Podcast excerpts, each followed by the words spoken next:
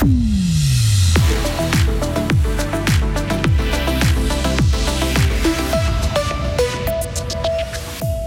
Les employés de l'entreprise Inopac à Wisternance en Ogo sont encore choqués par l'incendie survenu hier. L'une d'elles témoigne dans notre journal. Nouvelle difficulté financière pour l'HFR, l'inflation plombe complètement son budget. Enfin, la Confédération relance le vote électronique pour les prochaines votations de juin, mais seulement dans trois cantons test et à des conditions très strictes. Pour le week-end, grisaille matinale et soleil l'après-midi, température de 7 à 10 degrés. Voici le journal de Isabelle Taylor. Bonsoir Isabelle. Bonsoir tout le monde.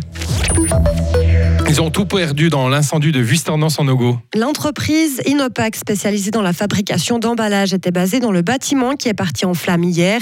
Cet incendie a nécessité l'intervention de 200 sapeurs-pompiers et plus de 1000 mètres cubes d'eau.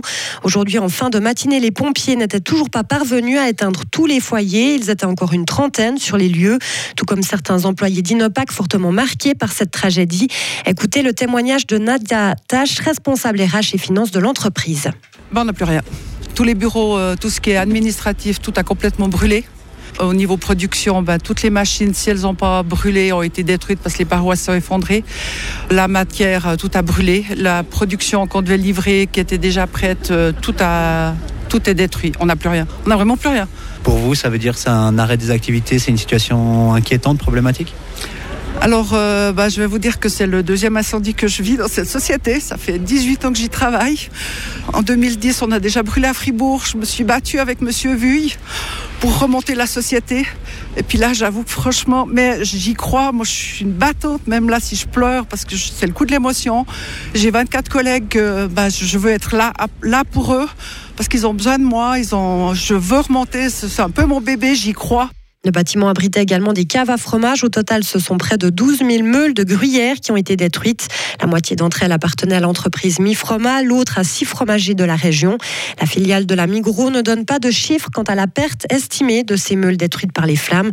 Les causes de l'incendie ne sont pas encore connues. Une enquête a été ouverte. La situation financière de l'HFR reste préoccupante. L'hôpital fribourgeois prévoit de boucler l'année en cours avec une lourde perte de près de 28 millions de francs. C'est ce qui ressort du budget 2023 qui a été présenté aujourd'hui. Après le Covid, c'est maintenant l'inflation qui plombe les finances de l'hôpital. Les frais liés à l'inflation représentent 80% du déficit total. L'indexation des salaires coûtera, elle, 13 millions de francs à l'hôpital. Mais contrairement à l'année dernière, l'HFR n'envisage pas aujourd'hui de supprimer des postes de travail. Philippe Muller est le vice-président du conseil d'administration de l'hôpital. Tout le monde envie d'annoncer des chiffres euh, noirs, forcément. Mais le conseil d'administration était face à un choix. Soit de continuer à soutenir avec les finances une activité, une forte croissance qui devient de plus en plus efficace. L'hôpital ici, Fribourg-Bertigny, est dans la durée moyenne de séjour par patient national, donc c'est très important de le souligner, et en même temps de garantir une sécurité, une qualité des soins à l'ensemble de la population fribourgeoise. Nous n'avons donc pas opté pour faire des plans d'économie brutaux, euh, nous continuons à travailler sur l'efficience et nous avons entamé des discussions avec nos partenaires, à la fois les autorités cantonales et aussi on va le faire avec les compagnies d'assurance pour voir comment effectivement cette partie non maîtrisable euh, par l'hôpital peut être euh, négociée et reconnue à l'externe aussi. La durée moyenne de séjour à l'hôpital fribourgeois sur l'ensemble de ces sites est descendue en moyenne à 6,43 jours l'année dernière. C'est toujours légèrement en dessus de la moyenne nationale. Quatre ans après avoir constaté des failles inquiétantes, le Conseil fédéral réautorise trois cantons à proposer le vote électronique. Ce sera possible dans les cantons de Bâle-Ville, Saint-Gall et Turgovie dès la prochaine votation du 18, 18 juin. C'est le système développé par la Poste qui est retenu. Il a subi de nombreux tests de sécurité.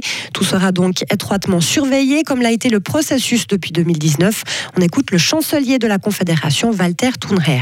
Depuis, la chancellerie fédérale, en collaboration avec les cantons, a mené un large dialogue avec les milieux scientifiques. La Confédération et les cantons se sont mis d'accord sur les mesures visant à développer le vote électronique.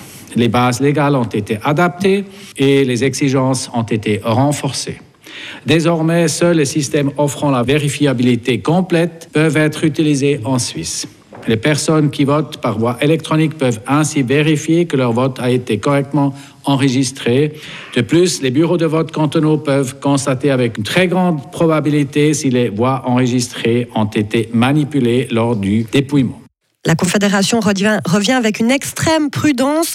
Seuls les citoyens des trois cantons établis à l'étranger pourront voter par voie numérique. Cela ne concerne au total qu'1,2% du corps électoral suisse. Pour le reste, la Confédération n'a pas d'agenda. On ne sait pas si et quand tout citoyen pourra voter par voie électronique. Le personnel de la Confédération a été un peu plus malade en 2022. Les absences ont duré en moyenne 8 jours et demi par poste à plein temps, soit 3,3% du temps de travail réglementaire. L'année d'avant, les absences pour cause de maladie avaient atteint 2,6%. Cette hausse a aussi pu être observée au sein d'autres entreprises et administrations suisses, selon le rapport publié aujourd'hui. L'augmentation a plusieurs causes, les vagues de grippe, les infections au coronavirus et l'abandon des mesures de protection en vigueur durant la crise sanitaire. C'est la forme à la rédac, ça va? Oui, ça va, ça va. Ouais, plus ouais. ou moins. Plus ou moins. Ça Alors, va. Quelques pertes, mais ça va.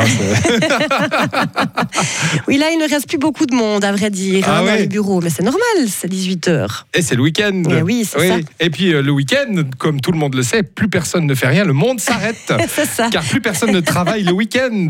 D'ailleurs, il y a Jean-Luc qui a envoyé un, un message à Mike ce matin qui dit qu'il est chauffeur routier, qu'il écoute le matin euh, à Lausanne, mais qu'il tient quand même à dire qu'il travaille le week-end et qu'il faut aussi penser aux gens qui travaillent. Mais- Pas seulement aux, gens qui ont congé. Hein, Mike, il est tellement pressé de partir, Mike, qu'il croit que la planète s'arrête. Mais demain, il y aura Mehdi qui sera là, si jamais, pour faire les infos. Donc, euh, c'est bon. Vous serez entre de bonnes mains. Très bien. Bah, écoutez, on est sauvés. Merci. Bon week-end.